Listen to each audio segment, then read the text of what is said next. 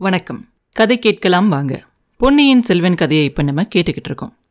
ஆரம்பத்துல இருந்தே அந்த கதையை கேட்டுக்கிட்டு இருந்த பார்த்திபனுக்கு எந்த ஒரு வருத்தமுமே ஏற்படலை. அவன் பாட்டுக்கு கதையை கேட்டுக்கிட்டே இருந்தான். கடைசியாக ஆதித்த கரிகாலர் சொல்லி முடித்த உடனே அவனோட மனசு அப்படியே உருகி போயிடுச்சு அவன் கண்ணிலேருந்து ஒரு துளி கண்ணீர் கூட வந்து தொடச்சிக்கிட்டான். அரசே ஒரு பெண் மேலே ஏற்பட்ட இந்த காதலால் இப்படியெல்லாம் ஒரு துன்பம் உண்டாகுமான்னு அப்படி ஒன்று நடக்கும்னு நான் நினைச்சு கூட பார்க்கவே இல்லை. உங்களுக்கு இளவரசு பட்டாபிஷேகம் நடந்த அன்னைக்கு இந்த மாதிரியான விஷயங்கள்லாம் நடந்திருக்கும் அப்படின்னு நினைச்சு கூட பார்க்கல. இதெல்லாம் எங்களுக்கு தெரியாததுனால நாங்களும் என்னெல்லாம் கேலி பண்ணி உங்களை சிரிக்க வச்சோம். ஆனா நீங்க சிரிக்காம ஏதோ சோர்வாகவே இருந்தீங்கல்ல எனக்கு இப்போ எல்லாம் ஞாபகம் வருது அப்படின்னு சொல்லுவான். ஆமாம் ஆமா. நீங்கள் எல்லாம் நிறைய கேலி பண்ணி பேசி என்னை சிரிக்க வச்சது உண்மைதான். என்னை உற்சாகப்படுத்தணும்னு நினச்சி அப்படிலாம் செஞ்சீங்க. ஆனால் அதெல்லாம் என் மனசை இன்னும் ரொம்ப காயப்படுத்துச்சு. அதுக்கப்புறமா ஒரு நாள் நந்தினி என்னை பழுவூர் அரண்மனைக்கு கூப்பிட்டு அனுப்பிச்சிருந்தா. போகலாமா வேண்டாமா அப்படின்னு ரெண்டு மனசாக இருந்துச்சு. கடைசியாக போகலாம் அப்படின்னு ஒரு முடிவுக்கு வந்தேன்.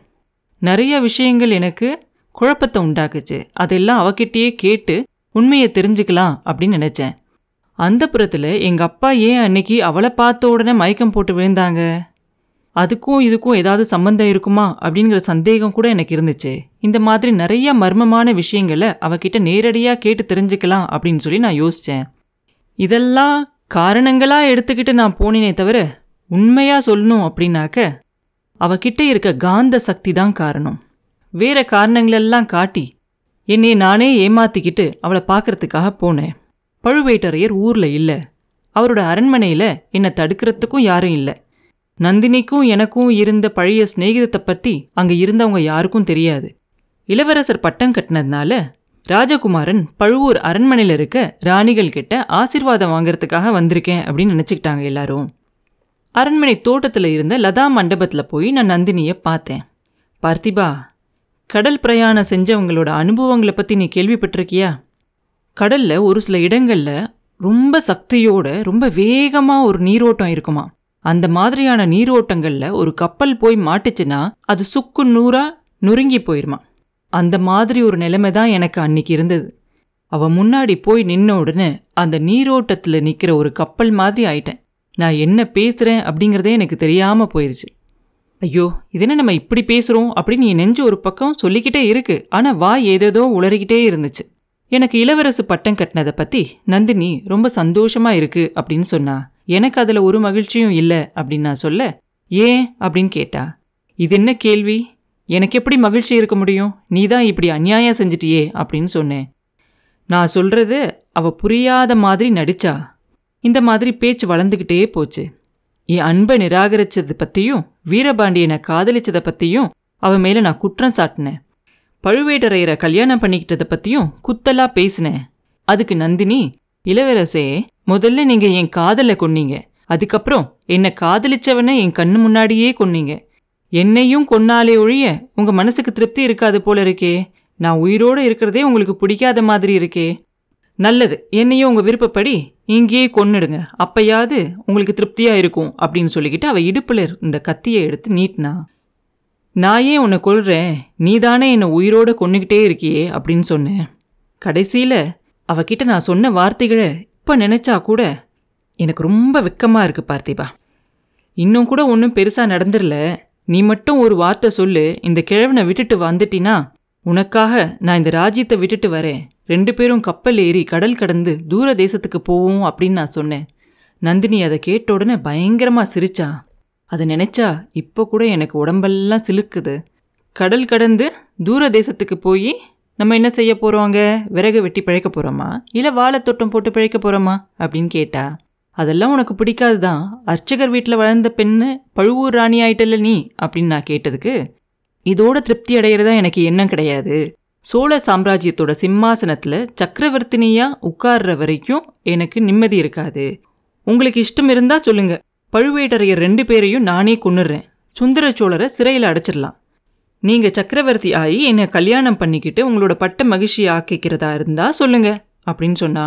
ஐயோ என்ன பயங்கரமான வார்த்தைகள்லாம் சொல்கிற அப்படின்னு கேட்டேன். காயமடைஞ்சு படுத்து கிடந்த அந்த பாண்டியனை என் கண் முன்னாடி கொன்னீங்க இல்லையா? அது பயங்கரமான காரியம் இல்லையா? அப்படின்னு நந்தினி கேட்டா. உடனே எனக்கு கோவம் இன்னும் ரொம்ப அதிகமாயிருச்சு. ஏதோ வெறி பிடிச்சவன் மாதிரி உளறி அவளை பயங்கரமாக திட்டிட்டு நான் அங்கிருந்து வந்துட்டேன். நான் அங்கிருந்து திரும்பும்போது மறுபடியும் அவன் என்னைய கூப்பிட்டு சொன்னா இளவரசரே எப்பயாவது உங்க மனசு மாறுச்சுன்னா என்கிட்ட திரும்பி வாங்க. என்னை சக்கரவர்த்தினி ஆக்குறதுக்கு உங்களுக்கு இஷ்டம் இருந்தா வாங்க அப்படின்னு சொன்னா. அன்னைக்கு அவளை விட்டு பிரிஞ்சவன் தான் அதுக்கப்புறம் நான் அவளை பார்க்கவே இல்லை அப்படின்னு சொல்லுவார் ஆதித்த கரிகாலன். இதெல்லாம் கேட்டு பயங்கரமும் திகைப்பும் அடைஞ்சிருந்த அந்த பார்த்திபேந்திரன் அரசே இப்படியும் ஒரு ராட்சசி உலகத்தில் இருக்க முடியுமா? அவளை நீங்கள் மறுபடியும் சந்திக்காமல் இருந்ததே நல்லதாக போச்சு அப்படின்னு சொல்லுவான். அவளை நான் போய் பார்க்கல அப்படிங்கிறது சரிதான் ஆனா அவ என்னை விட்ட பாடில்லையே. பல்லவா ராத்திரியும் பகலும் என்னை சுத்தி சுத்தி வந்து என்னை வதைக்கிறா. பகல்ல நினைவுல வரா ராத்திரியில கனவுல வரா. ஒரு சில சமயங்கள்ல சந்தோஷமா வரா ஒரு சில சமயங்கள்ல ஆக்ரோஷமா வரா. அவ படுத்துற பாட்டை என்னால சொல்லவே முடியாது. இப்போ உனக்கு புரியுதா? நான் எதுக்காக தஞ்சாவூருக்கு போகாமலே எங்கள் அப்பாவையும் எங்கள் அம்மாவையும் காஞ்சிக்கு வர வைக்கணும் அப்படின்னு நினைக்கிறேன் அப்படிங்கிறது. அதுக்கான காரணம் நந்தினி தான் அப்படின்னு சொல்லுவார். கேவலம் ஒரு பொண்ணுக்கு பயந்துக்கிட்டா நீங்கள் தஞ்சாவூருக்கு போகாமல் இருக்கீங்க? அப்படி அவ என்ன செஞ்சிருவா? வஞ்சனையாக விஷம் வச்சு உங்களை கொன்றுவா அப்படின்னு நினைக்கிறீங்களா என்ன? அப்படின்னு கேட்பான். இல்லை பார்த்திபா இல்லை. நீ இன்னும் என்னை ஒழுங்காக புரிஞ்சிக்கல. அவ என்னை கொன்னுருவா அப்படிங்கிற பயம் எனக்கு இல்லை. அவளோட இஷ்டப்படி என்னை ஆட்டி வச்சிருவாளோ அப்படின்னு தான் பயப்படுறேன். உங்கள் அப்பாவை சிறையில் போடு உன் தங்கச்சியை நாட்டை விட்டு துரத்து இந்த கிழவனை கொன்னுட்டு என்னை சிம்மாசனத்தில் ஏற்று அப்படின்னெல்லாம் அந்த மாய மோகினி மறுபடியும் ஏதாவது சொல்லி எனக்கு அப்படியெல்லாம் செய்யணும் அப்படின்னு தோணிருச்சுனா? அப்படின்னு தான் பயப்படுறேன். நண்பா ஒன்று நந்தினி சாகணும் இல்லை நான் சாகணும். அதுவும் இல்லைனா ரெண்டு பேரும் சாகணும். இல்லாட்டி இந்த ஜென்மத்தில் என் மன அமைதியே எனக்கு கிடைக்காது அப்படின்னு சொல்லுவான் கரிகாலன். அரசே இது என்ன பேச்சு? நீங்கள் எதுக்காக சாகணும்? இப்போவே எனக்கு அனுமதி கொடுங்க. இலங்கைக்கு அப்புறமா போகிறேன் உடனே தஞ்சாவூருக்கு போய் அவளை கொன்னுட்டு வரேன். த்ரீஹத்தி தோஷம் வந்தால் கூட பரவாயில்ல வரட்டும் அப்படின்னு சொல்லுவான். அப்படி ஏதாச்சும் நீ செஞ்சினா நீ தான் என்னுடைய பரம எதிரியா இருப்ப பார்த்திபா. நந்தினியோட சுண்டு விரல்ல ஏதாவது காயம் பட்டா கூட நான் அதை ஒரு நிமிஷமும் பொறுக்க மாட்டேன். அப்படியே அவளை கொல்லணும் நான் நினைச்சிருந்தா அவளை என் கையாலேயே நானும் கொன்னுட்டு நானும் செத்து போவேன். நீ நந்தினியை மறந்துரு. அவளை பத்தி நான் உன்கிட்ட சொன்ன எல்லாத்தையும் மறந்துரு. தாத்தா சொன்னபடி நீ நாளைக்கே இலங்கைக்கு புறப்பட்டு போ. என் சகோதரன் அருள்மொழியை எப்படியாவது வற்புறுத்தி இங்கே கூட்டிகிட்டு வா. அவன் இங்கே வந்து இருக்கட்டும். தாத்தாவும் பேரனும் யோசிச்சு என்ன வேணுமோ செஞ்சுக்கிட்டோம். நம்ம ரெண்டு பேரும் மறுபடியும் கப்பல் ஏறி இலங்கைக்கு போவோம். இலங்கையை கைப்பிடிச்சதுக்கு அப்புறமா அதுக்கு பக்கத்தில் இருக்க மீதி நாடுகளுக்கும் போய் வெற்றி கொடி நாட்டுவோம். திருப்பி மறுபடியும் சோழ நாட்டுக்கு வந்து மறுபடியும் மேற்கு திசையில் போர் எடுத்து போய் அரபு நாடு பாரசீகம் மீசிரம் அந்த நாடுகளுக்கும் போய் நம்மளோட புலிக்கொடியை நிலைநாட்டுவோம். பார்த்திபா அந்த நாடுகள்லாம் கற்பு அப்படிங்கிற ஒரு விஷயமும் கட்டுப்பாடு அப்படிங்கிற ஒரு விஷயமும் இல்லவே இல்லையா? உனக்கு தெரியுமா? அரசர்கள் எல்லாம் அவங்க இஷ்டம் போல ஆட்சி செய்யலாமா? அவங்களுக்கு கீழே உள்ள எந்த ஒரு பெண்களையும் கூட்டிகிட்டு வந்து அவங்களோட அந்த புறத்தில் வச்சுக்கலாமா அப்படின்னு கரிகாலன் சொல்லுவான். பார்த்திபன் இதுக்கு எதுவும் பதில் சொல்கிறதுக்கு முன்னாடியே திருக்கோவிலூர் மலையமான அங்கே வந்து சேர்ந்துருவார். அரவான் கதையை மாதிரி ஒரு அற்புதமான கதை இந்த உலகத்திலேயே கிடையாது.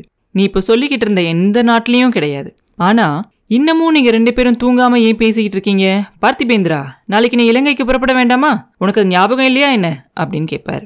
அதை பத்தி தான் தூங்காம பேசிக்கிட்டு இருந்தோம் தாத்தா அப்படின்னு சொல்லுவான் பார்த்திபேந்திரன். இதோட கல்கி அவர்கள் எழுதின இந்த பொன்னியின் செல்வன் கதையோட முதல் பாகம் முடிஞ்சது. மீண்டும் உங்களை அடுத்த பதிவில் சந்திக்கும் வரை உங்களிடமிருந்து விடைபெறுவது உண்ணாமலே பாபு. நன்றி.